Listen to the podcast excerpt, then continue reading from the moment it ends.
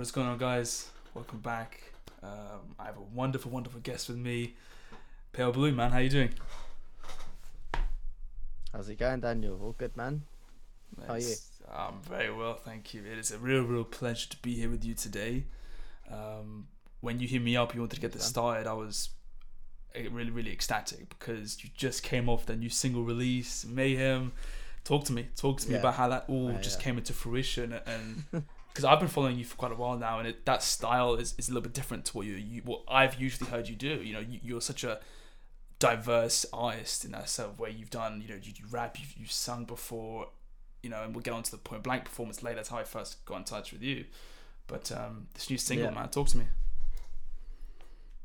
Um, yeah. So Mayhem is very different to to the normal kind of stuff I've put out. I mean, a lot of the releases I've put out. Um, I started off uh, putting out like kind of house and garage productions. That was about four or five years ago, and that was just on my SoundCloud and through like some free download pages and stuff like that, and some free labels.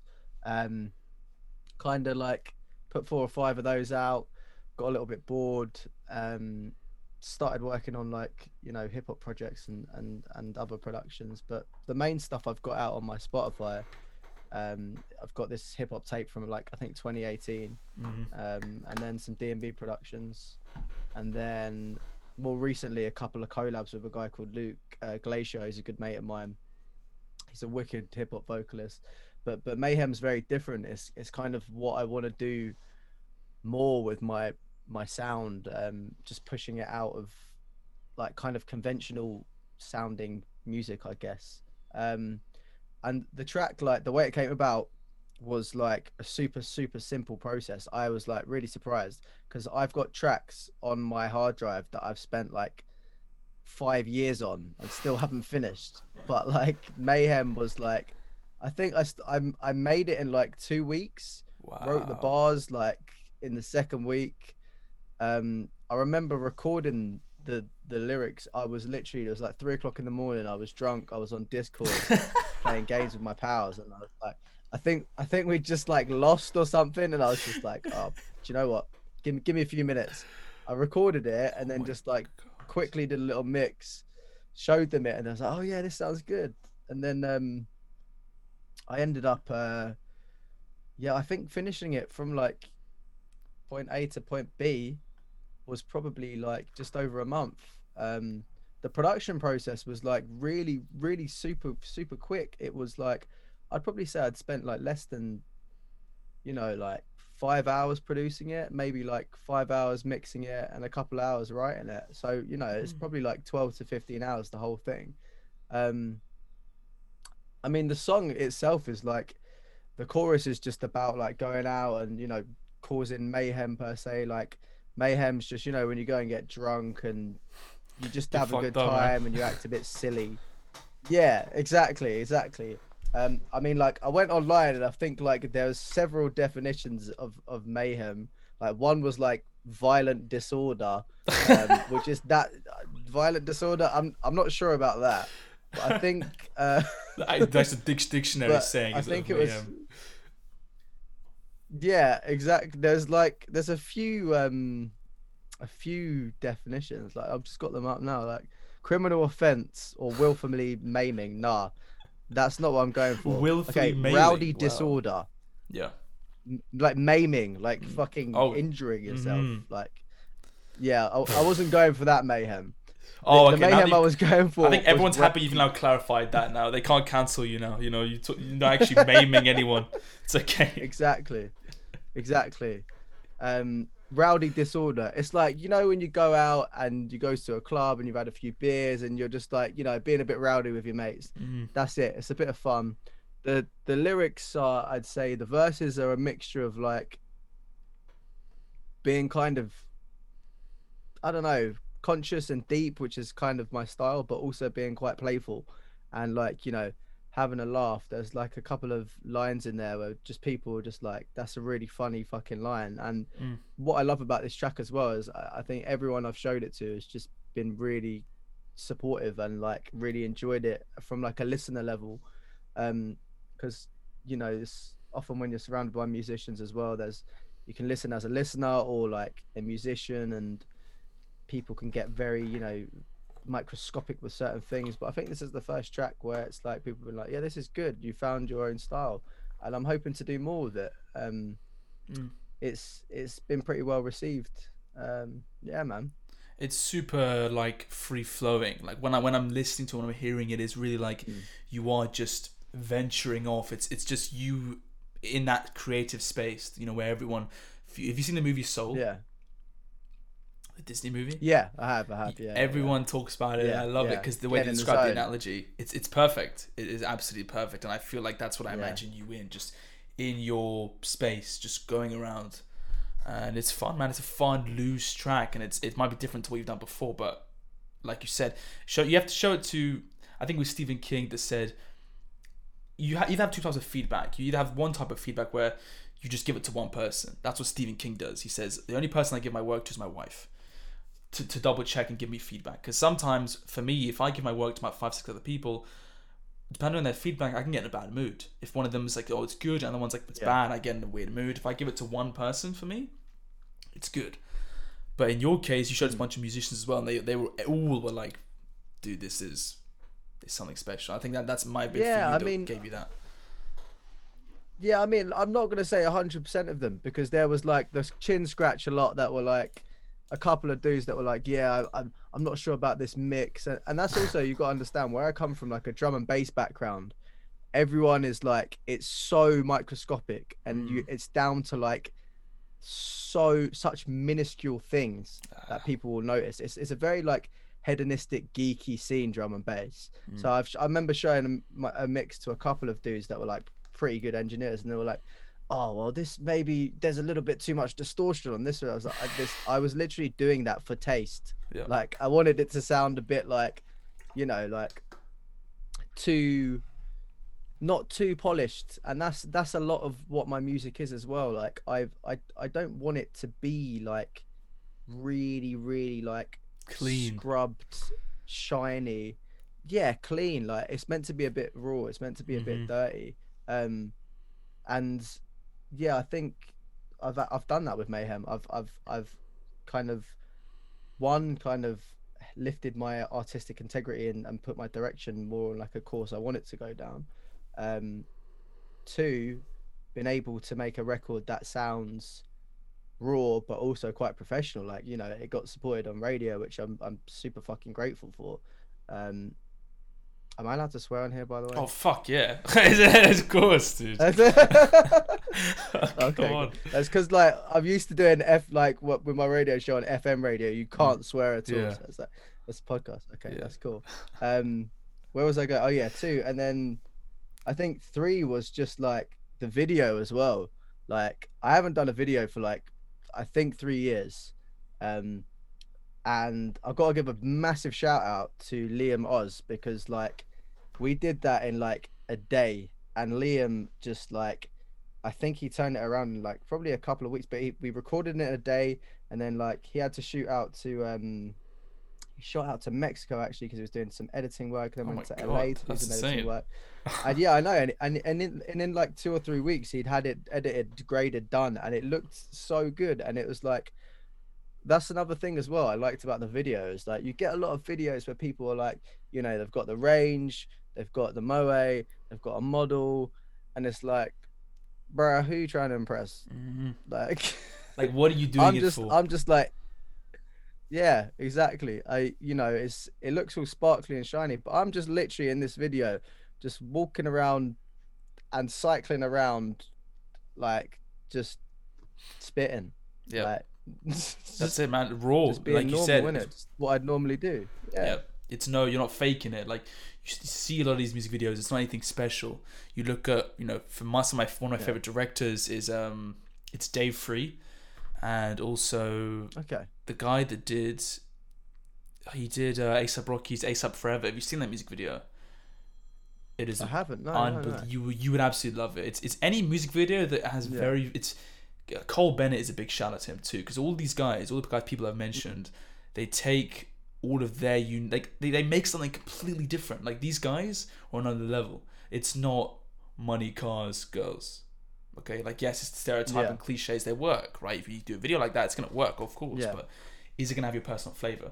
That's what with your video is straight Yeah. up mm. raw, like you said, with, the, with even the sound. Yeah. These engineers that are like, dude, the distortion is like, dude, not no offense, but like you gotta tell yourself like, no one's gonna care. Like as a listener, I'm gonna be like.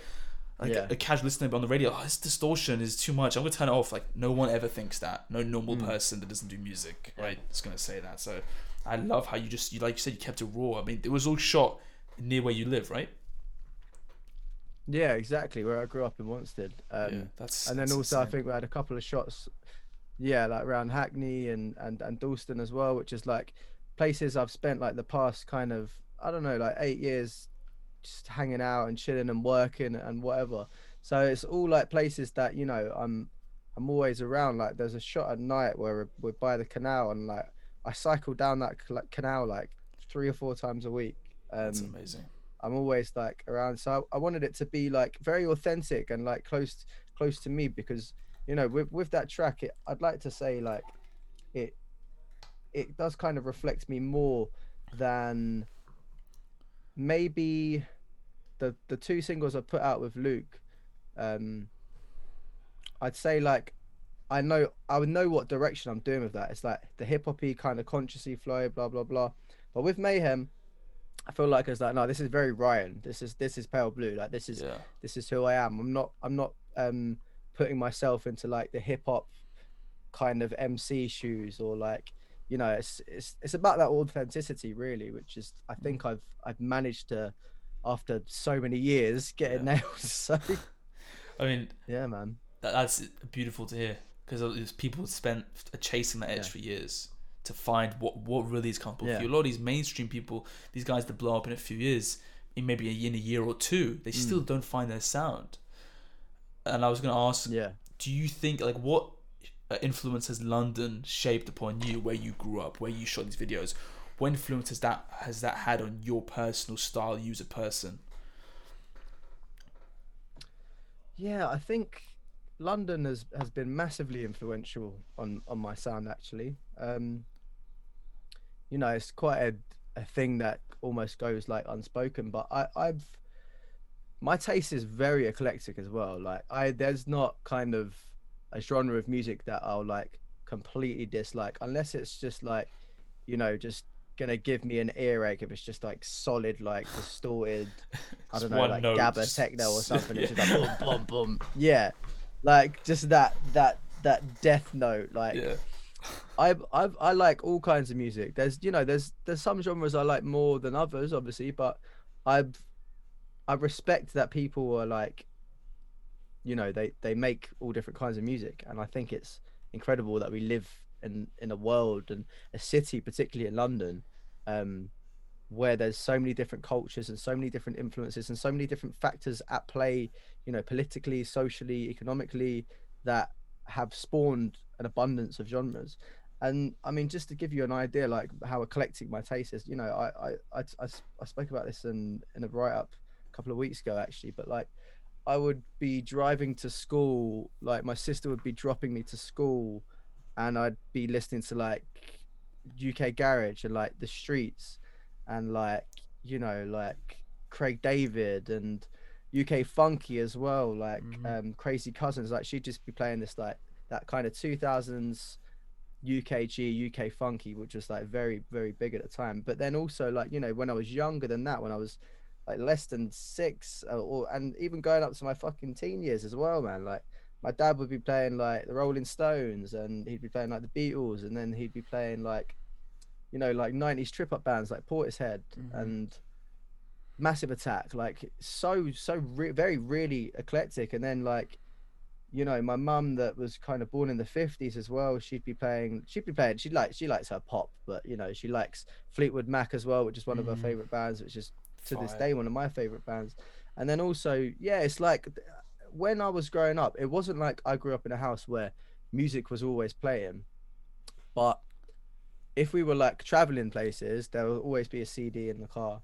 And i think um another thing which i've got to shout out my brother here because he started a a label and that kind of so i grew up listening to bands really and then uk garage and stuff like that. But then I remember going to high school and he set up this record label, a drum and bass label, and that kind of got me introduced to like dubstep and drum and bass and, and grime as well. So I wasn't really didn't really know too much about grime actually growing up. Um, but then also like you know like UK hip hop, um, got a shout out like old school people like Chester P, Skinnyman, and then you know like the new school like High Focus lot, Ocean Wisdom, Loyle Carner as well, doing you know a great job. Yeah. Um, but then you know a lot of it's it's it goes all over, bro. It's crazy. It's not just like I can't say to you right now. I like this music. I like this. I like Mhm. I like everything. I mean, you know, I've got I've got stuff that I like more. Like you know, I I love drum and bass. I love hip hop. Um, I love grime. I love like kind of indie electronic music. Um, I've got a lot of influences, man. I, Yeah. This question always like, I'm always like, ah, how do I answer Yeah. this? No, you, you have you you get you know you get some people where you ask them like I usually have experienced it with girls where you say like oh so what music do you listen to and they're like Yeah. oh I listen to everything and then you ask them like a genre and they're like Yeah. I don't listen to that and it's like wait like it's like wait a minute Yeah. what are you talking about like, I- I feel musicians especially students we're studying the game like I've noticed it with a lot of Mm. people that attend our university we really do Mm. and appreciate all types of music like you said I, like, I, even if something's gonna Yeah. blast my ears out I will find probably something that's amusing about it and be like, okay, I see why you like Yeah. it. It, Yeah. it genuinely is. It's a love for music. It's not a love for that track genre or track. Like we're not just obsessed about hip hop or pop. It's like we are fans of the whole anything that's music. We get the we give the thumbs up, and it's amazing. You Yeah, know, one hundred percent, man. you weren't even traditionally into that music. You know, it wasn't even you weren't even grown on it or raised where you guys played a lot of music. It's just sort of. You maybe you were in the, like you said in the car, or you know, what your mom liked, what your dad liked. That's Yeah, s- similar to me. It's a weird way how it works. You know, I got into my music when I was like Yeah. 12, 13 through fucking GTA. Mm. Like it was it, every yeah, person. that's the same. Yeah, different. GTA was a big was a big influence on because that's the thing with no honestly I talk about this on radio as well. So many drum and bass artists they'll say either Counter Strike, uh, GTA or Need for Speed. That's how they got into drum and bass. And I still. That's think that's shout. crazy how like multimedia. Yeah, there was there was a radio station on GTA 3 called MSX FM Mm. and it was like a pirate drum and bass pirate radio station. And this is like, I don't know when GTA 3 came out. That- That must like 2003, 2000. yeah, around that time. It's it's old. It's I'm gonna check now, man. Just so, I just, need to- I just need doing know it now. Yourself. 2001, bro. Oh my! That's, I was born that year, bro. That's 20 years ago, bro. Man was just born. yeah, uh, that's that's yeah. That was five. That's when I was five. Okay. I, I wasn't playing it when I was five. Yeah. I was playing it when I was like eight or nine. but like to... literally bro um but i i remember hearing this radio station msx fm and for years i was just like what what's this music I was like, mm, cha, mm, cha," like really fast i was like what's Mm. what's what is this and then later i grew up to find you know find out uh, about it being drum and bass like when i was when i was in high school mainly but then also i kind of like jungle music was like I'd always hear it. I'd hear like that odd track, like I'd hear original Nuttah or, or Incredible, obviously like Incredibles um in Ali G. Um and like I'd just hear it and I'd be like, what, what is this music? And I was kind of just grew up like having this thing at the back of my mind, like I kind of know what this music is, but I don't really know. Couldn't pinpoint it. But as. I got older, yeah, exactly. It was it's kind of it was very weird. But as I think I turned must have been like 13, 14. Um, my brother started this label and started going to raves when I was about 14, 15. I was like, okay, this is this is what this is. And actually go into those raves. Um, like I used to during my GCSEs, I used to pretty much every other weekend, maybe every weekend, I, I was like loved going to those raves. Oh like you'd get a number, you'd call it up, you just there, boom. Okay, yeah, I'm going You to 15? Alperton, some place I'd never heard of. Yeah, bro, it was crazy. How did you even? Because like at that age when you, I know, but at that age, it's like you're doing your GCSEs, you start a little bit of underage drinking. Yeah. You can't get into any, any of the clubs really. Um, so that's what I was doing. But then occasionally as well, when I was 15 or 16, my brother would be running a night. I'd use his ID and get in to the clubs. And then that's how I started kind of performing in clubs and wanted to perform at raves as well because I'd be like Wow. 15, 16, like MCing at drum and bass raves, and that was that was that to think about that now is pretty mad, and to It's fucking insane. to actually like memorize it yeah how i felt at that time i was like i felt i felt very very privileged and like like really humbled to be able to do that. Um and yeah that was that it's it's it's helped me like throughout my career being a you know early on kind of getting onto performing or producing as well like bro i went to like um i went to state school normal school but luckily they had like funding from the local government because it was an art school and i had a mac there so i was lucky enough to just go to a class with a mac there and like a lot of people don't have that and i know Mm. that like just having a room with a mac in it and logic in it is is like i was i remember just seeing that and i was lost. I was there like pretty much every lunchtime. I remember i just like That's used to go there i'd eat my food sometimes i wouldn't eat sometimes i'd just go there and make beats and just like Hungry and there was work, like dude. there's a Hungry couple of other people as well. Yeah, bro, like and I like I'm not gonna lie, probably all the beats at the time was the, they were shit. But Doesn't like matter, man. the fact that I was matter. going there exactly the fact that I was going there like pretty much every lunchtime, going to make beats, like just learning about this software, whatever. I think that's that's that kind of drive that I've kept with me and that's kind of helped me to get to where I need to be and and and help me you know to this day as well um yeah man sorry I just went off on a tangent No, no, no, no. Please, I encourage that from everyone, just to go off on and just you know, express because you you hear you, you know t- you talk about it. That's a u- unique experience, bro. Not many people do that in their lives. Fucking 15, 16, you go to these raves. Like, I was gonna ask you what Yeah. you think of the whole D and B rave scene, especially universities. What I've seen is, you know, I, I Yeah. went, I studied computer science in Birmingham from September 2019 to January Yeah. 2020. It was a very short amount of time, but I saw what the culture was Yeah. like in the in that you know D and B scene, especially in a place like Birmingham. yeah What do you think of this Hmm. whole scene? Because you know all about it. You know about the music. You know about the fucking drugs. What Hmm. do you think about that scene as a whole? What's what's your opinion and take on it now? um I think it's still it's it's still great it is. I think there's there's been like definitely um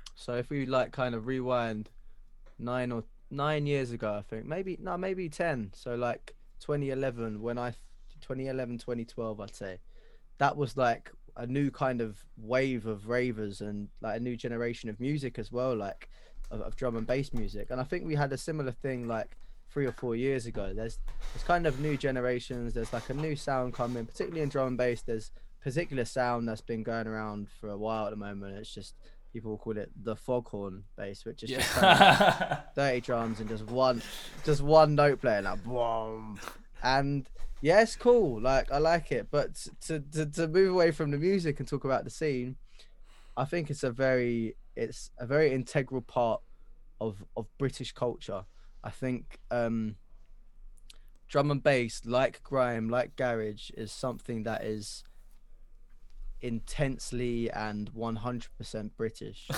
um and I think it's I think it just I think where it comes from as well. It's so many different different cultures. Like you know, it comes from predominantly like Jamaican sound system culture, but um, I think we're starting to see, particularly because of COVID as well, with the raves and stuff. Like 2020, the amount of stuff on the news I'd see about you know illegal raves getting shut down because people were put under these restrictions, but they still wanted to party. Yeah. And I think with stuff opening up now, there's going to be like another resurgence like there was in the 90s and people you know it's been people have been saying about this in the press and i've been talking to my mates about it but we haven't been able to go out for so long Yeah. people are just going to want to go out and they're going to want to get into the music and they're just going to they're probably going to love it they are going to love it because it's a it's a beaut i don't know have you been to a drum and race bass race yes, before yes, I have. Like, yes, yes. yeah it's it's it's a it's it's a beautiful thing a lot of it's not everyone's cup of tea don't get me wrong a 100%. lot of people are like this is crazy the music's too fast why is everyone on drugs like- Why's everyone sniffing keys? What the?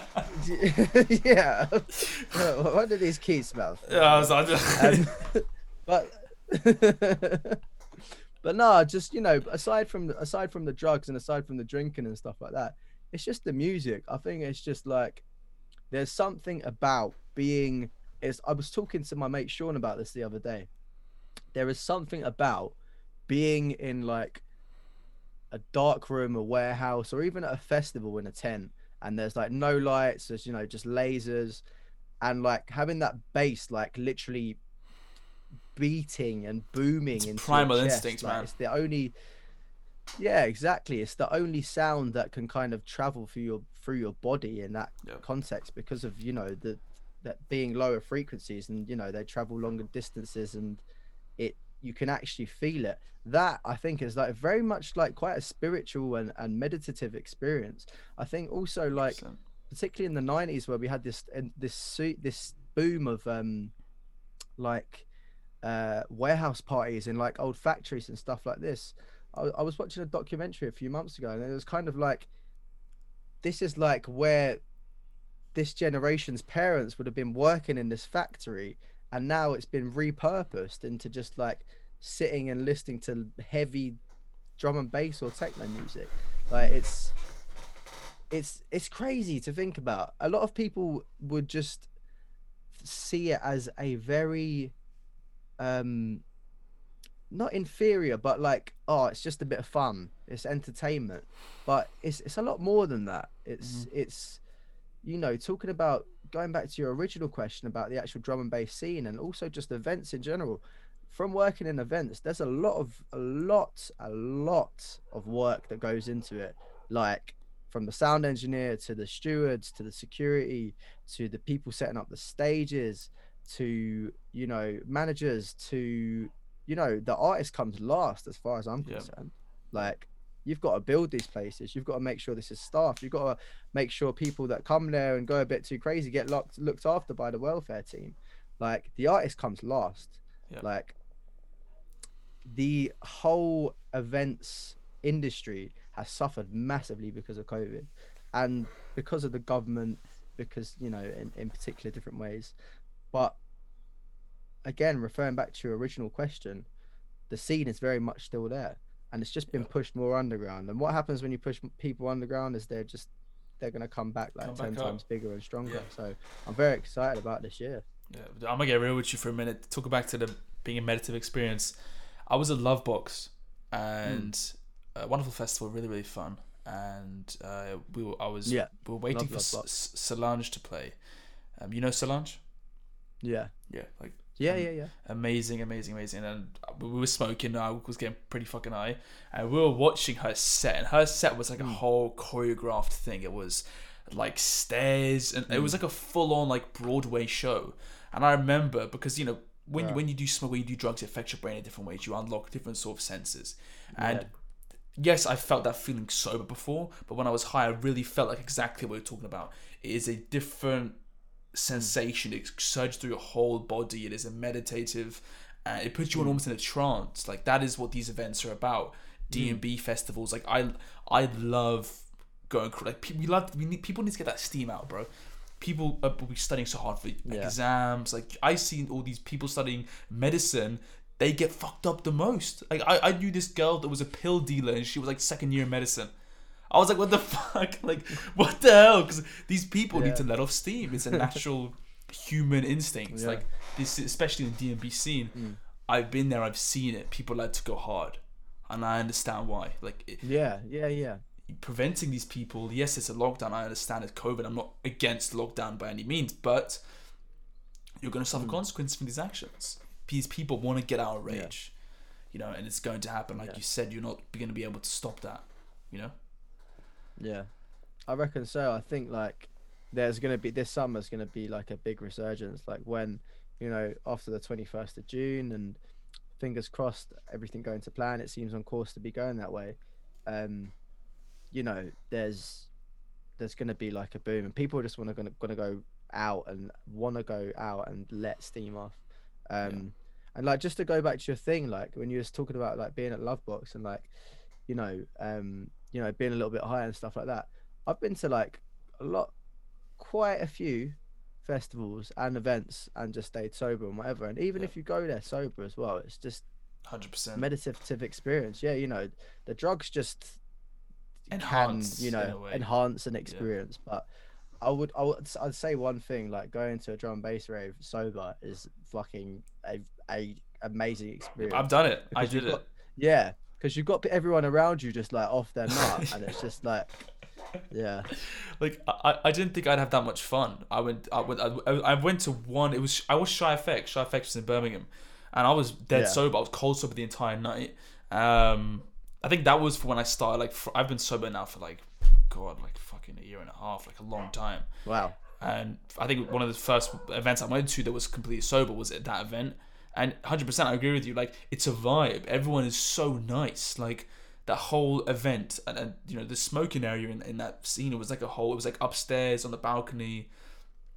It was like astroturf, and it was like all these lights, and everyone was super nice. You know, it was, it's a really nice Yeah. scene. No one's like a dick. And I've never met that many dicks when I've been to like DnB festivals at all. Everyone is, it's very supportive, very loving. And like you said, even when you're Hmm. Yeah, sober, it's yeah, it's the unity, and congrats on the year and a half Thanks, sober. dude. You said, Thanks so much. Yeah, Wow. like literally, How, what? I, I'll have a drop of alcohol every now and again, but drunk, drugs, like no, no. It's been Yeah. a minute. Yeah, yeah, yeah. What what made you do that? If you don't mind me asking. Um, I mean, I've suffered. I Ah, suffered. the tables have turned. yeah, yeah, I know. I'm like, but on the spot right now, I was scared. I don't know. It was it's the PALEBLU podcast now.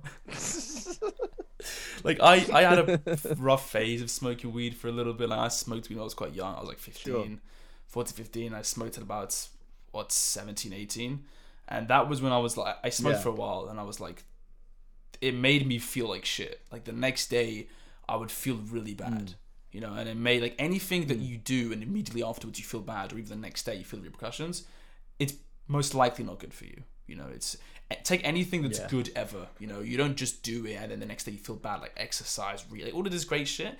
You don't do that and feel bad afterwards. But like you see shit like porn, Mm. drugs, alcohol. These things can make you feel really bad, and that's why it's for me Yeah. sobriety. Like I'll have the occasional drink, but getting drunk and drugs right now in my life. No, I'm Yeah. good right now. I'm I'm I'm young. I'm still a bit clueless of where which direction I'm going, but I'm staying productive. I'm building my brand. I'm building me up, and I feel like I'm just my best self when I'm Yeah. sober. You know.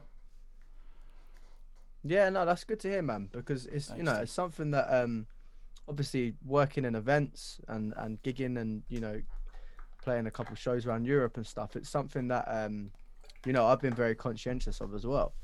Um, I've you know I've I've done like a a a stint of a few months of you know not drinking and I'm at a point now where like I enjoy drinking, but I can see myself cutting down and cutting down and reining it in more and more. And it's I think it's something that's really massively uh, normalized in um, particularly I guess like Western cultures. Um, it's almost something that's just like you know if if you're there and you're not drinking, people will be like, "What? You're not drink? Yeah, What? A you're, you're weird." Like, yeah, exactly. Which is it's very it's it's it's there's a lot of like a culture of peer pressure around you almost as well because you feel like obliged to drink or to smoke when you're around people that in that environment. But i think as i've got as i've got older and you know having struggled with drinking when i was when i was a teenager i, I used to drink every day. So it's it was you know it's something i have struggled with growing up. You become more conscientious of it and you become more conscious conscientious of the the repercussions of you know getting too drunk and you know feeling shit the next day whatever it is. Um but then also like going out and just enjoying a drink with your mates is, is great and it's you know the past year i guess it's something i've i've been i've enjoyed doing. But you know it's it's it's massively a thing where you it's hard to get away from it because if you're always in social situations like you know when i'm playing a gig or i'm at an event or i'm at a festival or whatever it's always around you and it's it's it's crazy to to try and avoid it it's it's almost impossible so uh Mm. yeah good on you man Thank you, man. Thanks so much. I no, I agree with you. It's like it's very difficult to stay out of it. You know, drinking, drugs, like yeah sorry, I think it was stuck on my hand. Um, drinking and drugs, like it's really easy. it's very easy to smoke and and, and you know drink and it's escapism for people. It takes you out of the world and it's it, your problems go away for a little while. And anything Yeah. that's really easy to do sometimes isn't good for you. Drinking and drugs and all this shit like Yeah, absolutely. you can do it in moderation, but you see, I, my friends in America, you know, smoking weed is very normal out there. Hmm. For me, I abused it, and. Yeah. I, I faced those repercussions. Like when you abuse something, when you come back to it, you realize that how to use it in the right way. That can be for anyone that suffered with any addiction. Obviously, there are some things you don't It's- never want to come back to, but in a situation like drinking and like you said, with you know, with you, you you abused it, and and now but now you're back and you enjoy the Yeah. drinks with your friends. You can appreciate that now. Yeah, I do. I, I don't get me wrong. I'll still go out and drink too much and be like, oh, Yeah, shit, yeah, why did I drink too much? Yeah. But but but before I was at a point, I was just like, that doesn't even mean anything. Like I can go out and get fucked up or feel shit the next day. Oh, that's fine. But now I'm like, I'll get fucked up and drink, and then the next day I'll be like, oh shit, I I should have, you know. I shouldn't have drank that much. I could, Yeah. you know, I'm just a lot Yeah. more conscious of it. And as, as when you get to that point, the easier it is to to do stuff in moderation, and the easier it is to just be conscientious of you know like any substance or anything that's like has kind of addictive tendencies towards it whether it's like you know um sex or drugs Yeah. or you know food or going to the gym as well. Like you can that you can get addicted to that. I know people that get addicted to that. It's Yeah. just like you need to be conscious of that. People easily just you know guide their energy into like one specific thing. And you know that that that can be good but then you know you get to a point where it's con- that has control over you. And it's like Yeah. mm, do you really want that I think it was Andrew Schulz Yeah. and Joe Rogan. You you familiar with the two? i know joe rogan i don't know Andrew Yeah. Schulz, Andrew He's a re- really really funny comedian. Shout out to him. And they did they I which is watching one Yeah. of the third post, first podcasts they did, and they spoke about that that Hmm.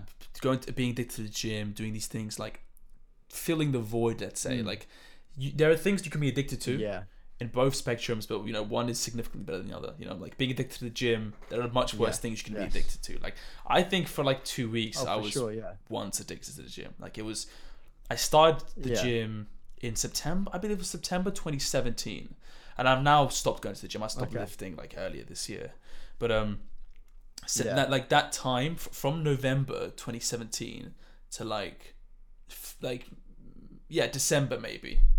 So that, that, that just maybe a one or two month Mm. period. I was completely addicted to the gym. I would have to go five days a week. It would not. It'd be inexcusable because Yeah. it's like that's the thing you're running off. Like you're on you're on such an adrenaline high. You're seeing results, and it always in the beginning of things, you love it. It's the beginning of things. You know, it's some people's favorite things, Yeah. but it's a toxic trait. You know, you like like take someone like yourself. You're an established musician. You're you an established artist. You've got so many traits. You've been in the game for a long time. Compared to uh, someone that's new, they don't understand what it's like to do it for a while and to keep, you know, strong and keep staying on track. Like, do you think yeah what what difference do you see yourself like from now and when you like started that sort of amateur phase? Like, do- what's it? What maybe in your mindset changed comparing the, the two sides? I mean, I'm drinking an alcohol-free. if I was doing this, if I was doing this six years ago, I would have been on my third beer now. Get a load of this guy. and like not taking this seriously. Yeah, it's good. Heineken, Heineken Blue. yeah, it's nice actually. Um, I like that. yeah, um, I think yeah, I guess like when I first started out, I I, I got I I worked hard and I was given um, opportunities from people seeing that I was working hard, and I've always had a very strong work ethic. Um, always like I don't like just get getting given handouts. Like it's just like that's that's not a thing. If I if I get given an opportunity, I'm I'm like I know that I've kind of worked or I've prov- proven to someone to get that, and if if I see that I haven't, I kind of question it because I'm like why are you doing this for me? What do you what do you want Yeah. from me? Yeah, And there is that kind of also in the music industry, there is that thing that's like you scratch my back, I scratch yours type thing. And I'm depending on who it is, it can be a good thing. But I think like work hard, working hard and like pure talent is is like, you know, what has has has driven me to get to the point I'm at. And I think when I was younger, I knew that I worked hard and I knew that I was talented, but I was quite arrogant about that. and I'd gloat about it, and I'd be quite like you know hedonistic. Like I'd just be like, oh, I'm I'm great. I had you know when I was 18, I was I was playing um at at quite a few events. Uh, I had a residency at um a club I play there once a month called XOYO. Um, I'd play like house sets there, and I'd get a bottle of vodka, and I'd be the typical like dickhead DJ. I'd just like get fucked up, want to go and like you know draw a girl, and then like you know that kind of shit, and want to get drugs and get on the coke and stuff like that, whatever. And like you know, I've that's not what I do anymore. Like it's it's not what I'd want to do. Like um when I was younger as well, like at these events, there's there's I'm not gonna be honest with you, you're surrounded by cocaine, and I haven't done cocaine since July last year, and it's one of the best decisions um, I've made in my life. Um, yeah, and like it's something I'm very transparent about this stuff. I, I grew up in in uh, a family where it was it was bad to be transparent about this stuff, and you had to be kind of, you know, you've got to hide that you know you're going to do drugs or like yeah. you, you're staying out or something like that and it's it's quite weird that i grew up in that environment and and where i'm at now is like you know i'm transparent with it like so i'd say yeah the way i've changed is like I've, I'm, I'm a lot less wild now like when i was younger i was like fucking ruthless yeah, yeah. just arrogant yeah. just yeah like just yeah a bit of a bit of a dick um but then you know i I saw that people had a certain view of me from acting like this, and then I still think about those times now. Um, and you know, it's I don't kind of regret any of it, any of it, because if I hadn't, you know, done the whole arrogant superstar DJ act, I wouldn't have been able to to to get where I'm at today. Like I wouldn't be able to say that I've gone through that and I've, you know, I'm I'm someone different now, and but those experiences experiences have shaped me. Um, I'd say I'm a lot more collaborative now.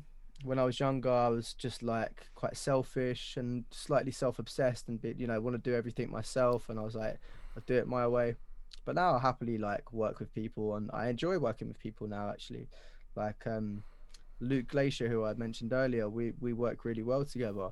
Um, got a shout out my boy Chords as well. He's he's like a he's like a mentor as well. And and going back to um what you were just saying about you know what's changed in this time, I think having someone like Chris Chords um has been like massively helpful. Having you know someone that you can call like a best friend and a mentor, and that someone that puts their faith in you and and sees you know the kind of talent and potential um in you is having that is really really important particularly in music because it's it's so tough and having those kind of role models to like aspire to be and aspire to you know collaborate with or, or whatever it is it is is really really important um so yeah i think you know it's a mixture of changing my behavior becoming more you know humble and and self-conscious and and having yeah like you know role model, being surrounded by role models and better people. I don't think I was surrounded by the best people when I was like,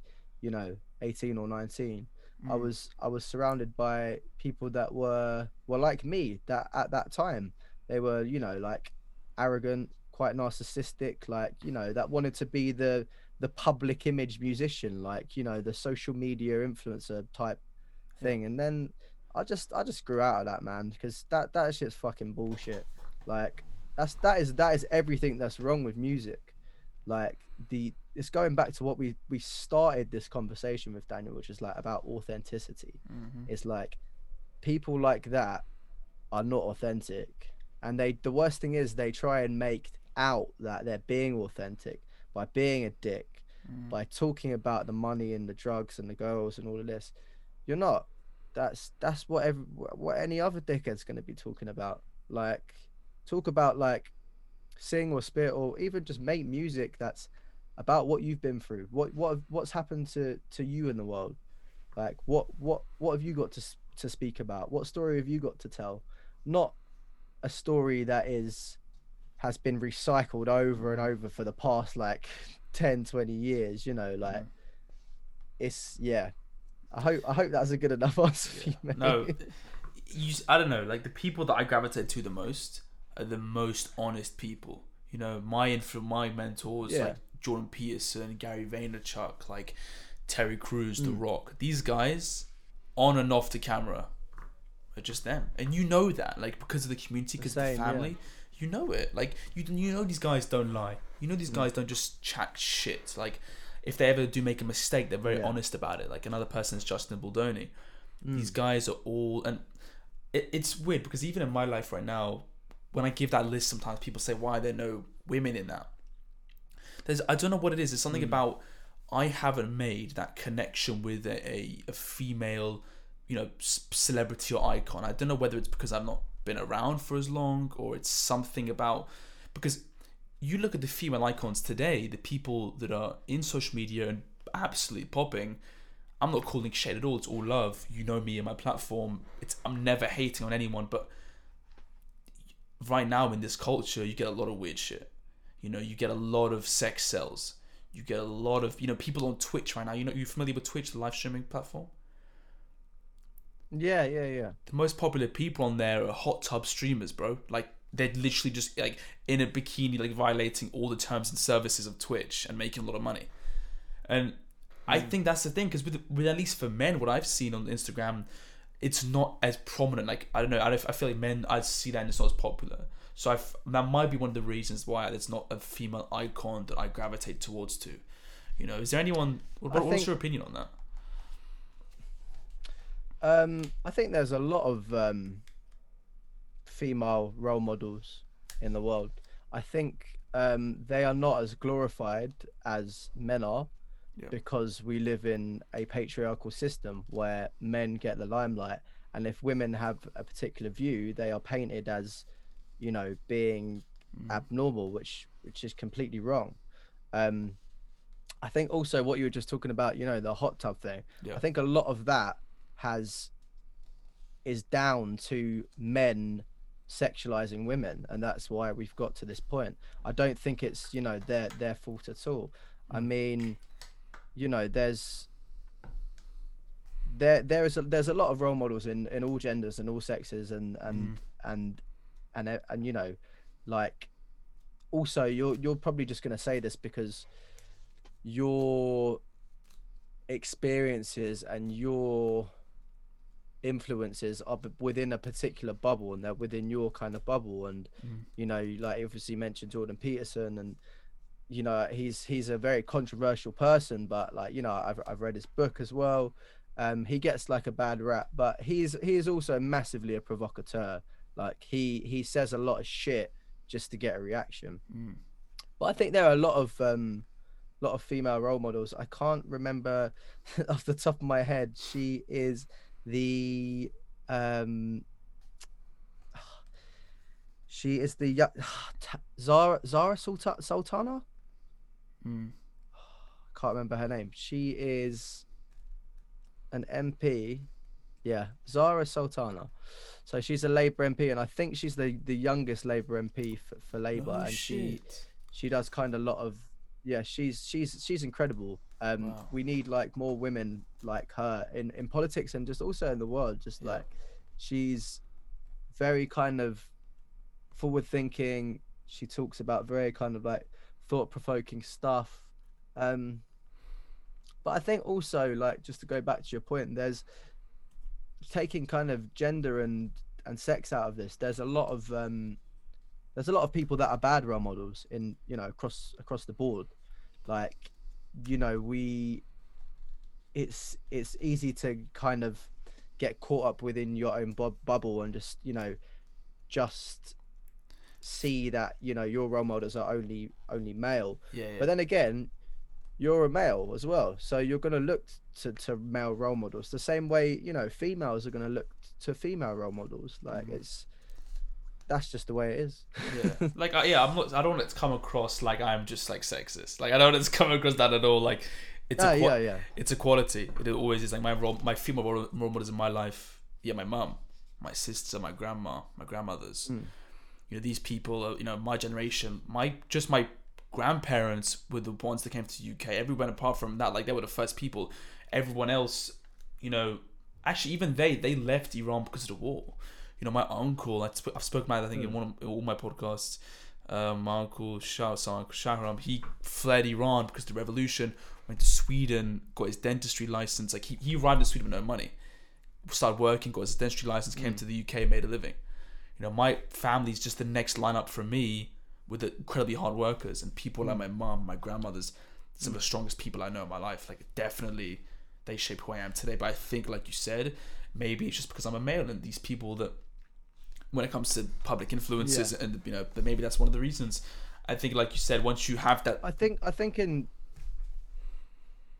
yeah no I think I think in in in the media we there is a lot there's a disproportionate amount of male role models to female role models.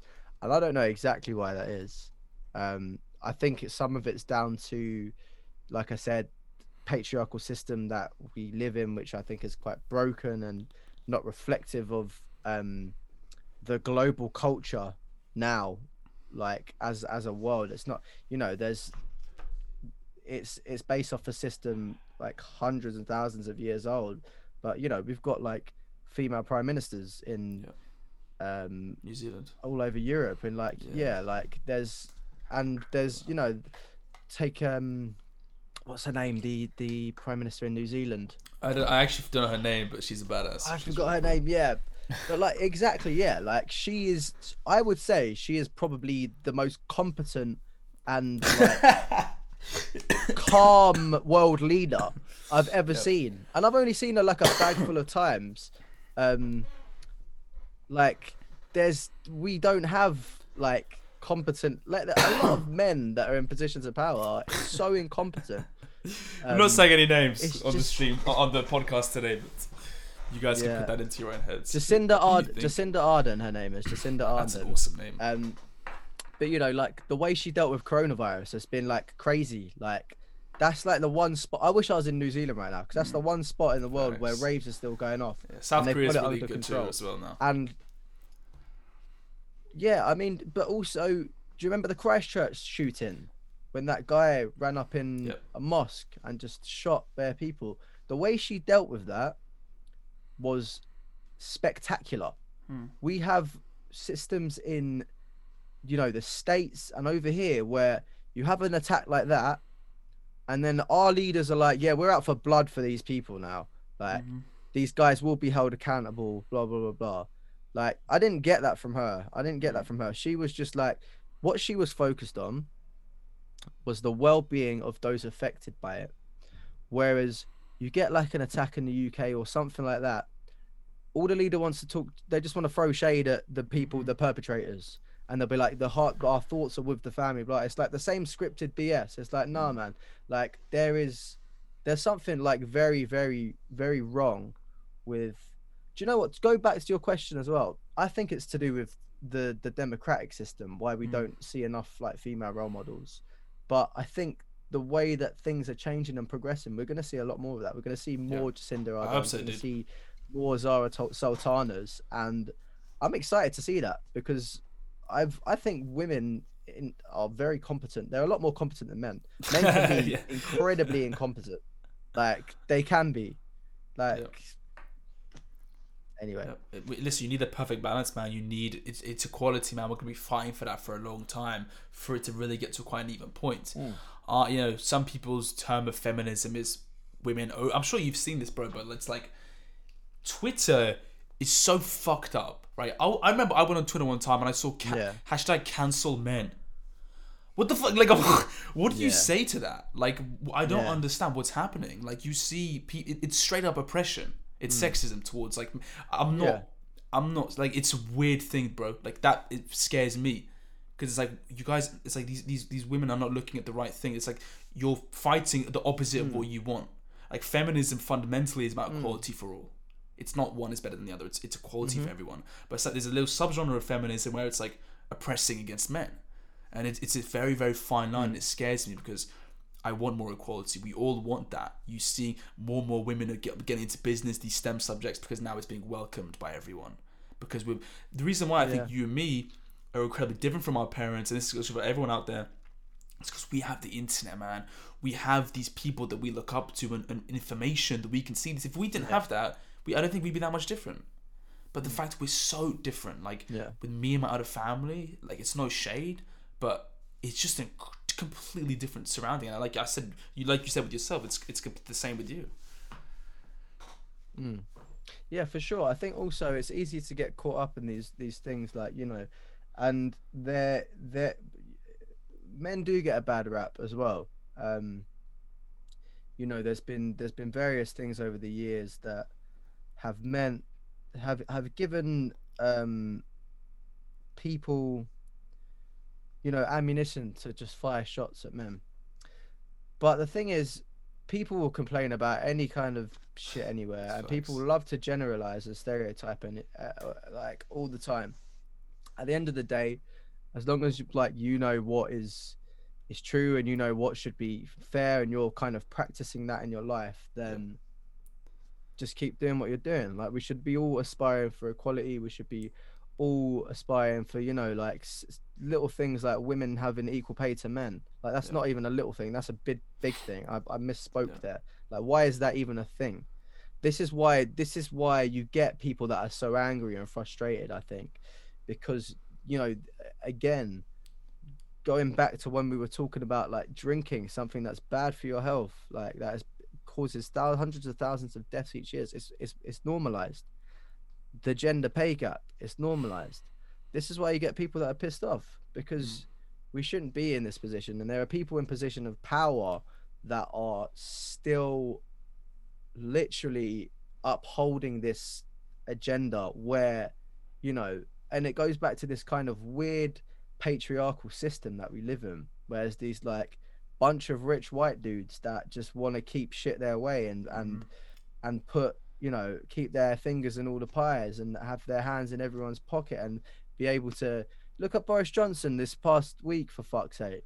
He's spending loads of money on refurbishing a flat and like no one's really there people are start trying to hold him accountable but what are they gonna do? I don't know. I hope this guy gets fucking sacked man. Everyone's everyone's wondering whether that's gonna be the next is- thing, if he's gonna get out.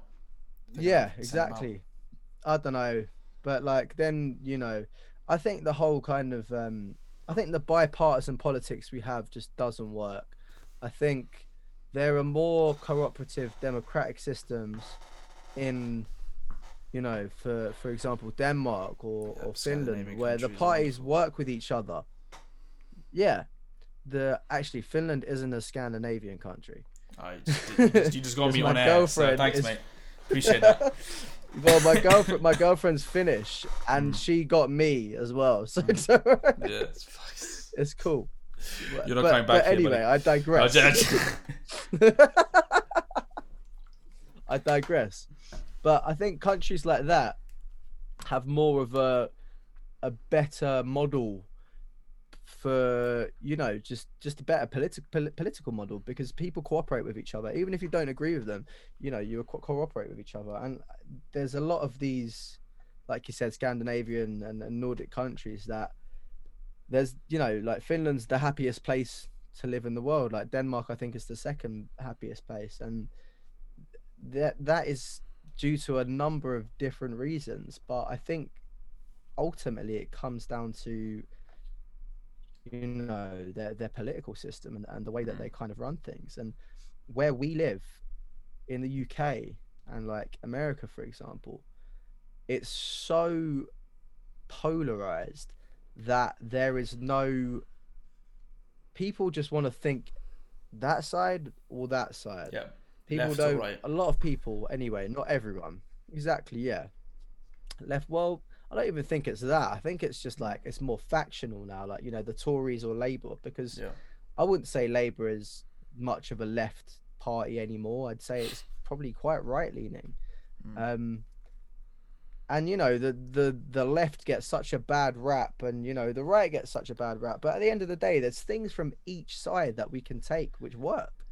Some of them don't work and i think the biggest problem right now is that we live in a you know a, a right wing capitalist society and it's not you know it's not fascist it's not heavily right it's Mm. you know center right but we have a system of capitalism which is unbridled which means that there's no caps on anything, which means people can keep hemorrhaging money and hemorrhaging money and then and then throwing it into an offshore bank account.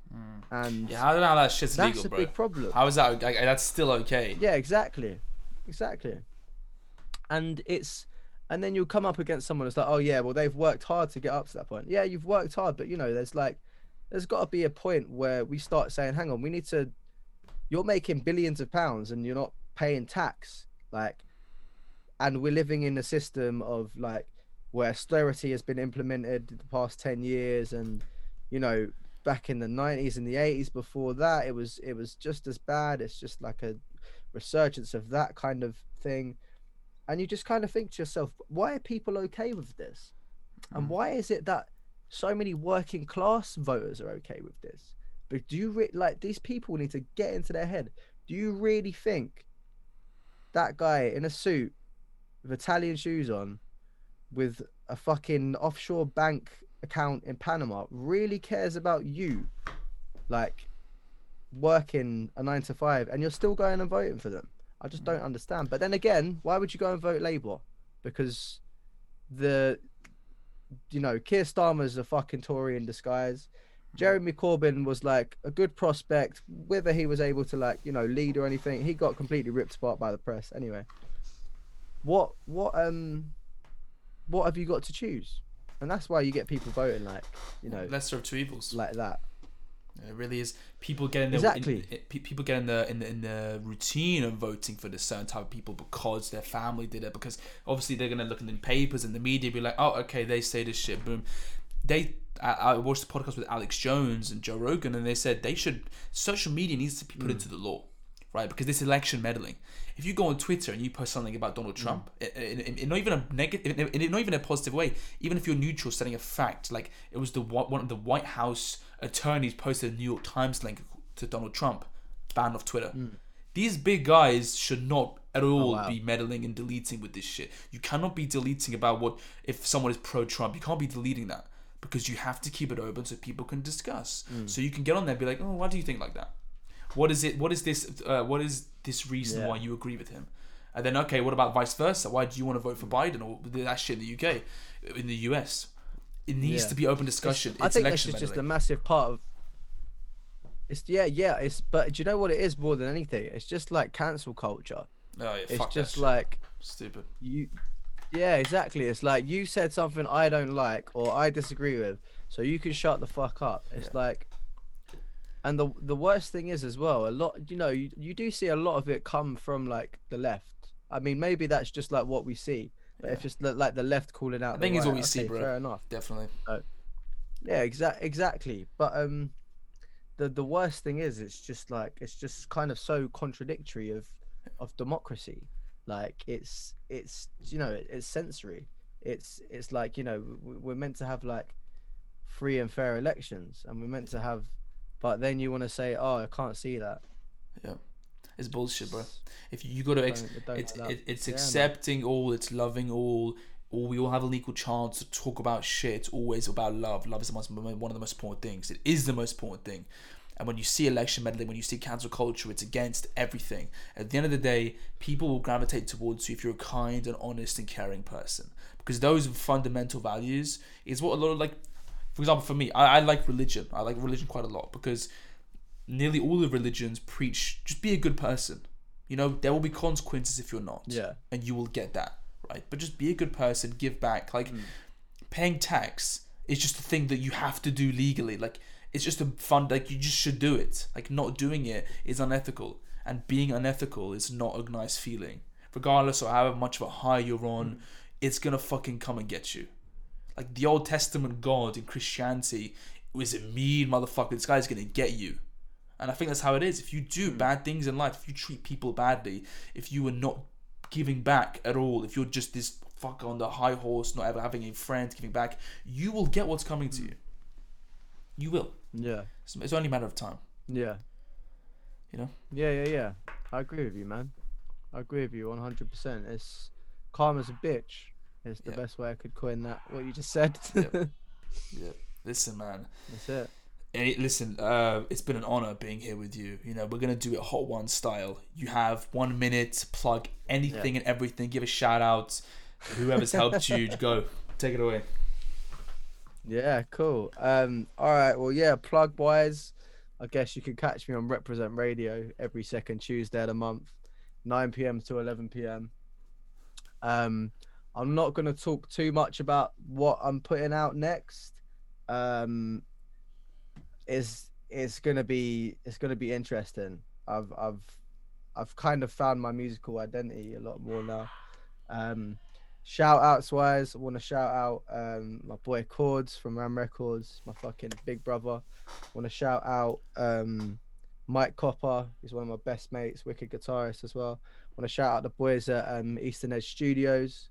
That's Tom, Luke, my brother Kyle, Sean, Jack, the whole gang, smashing it with the animation and stuff.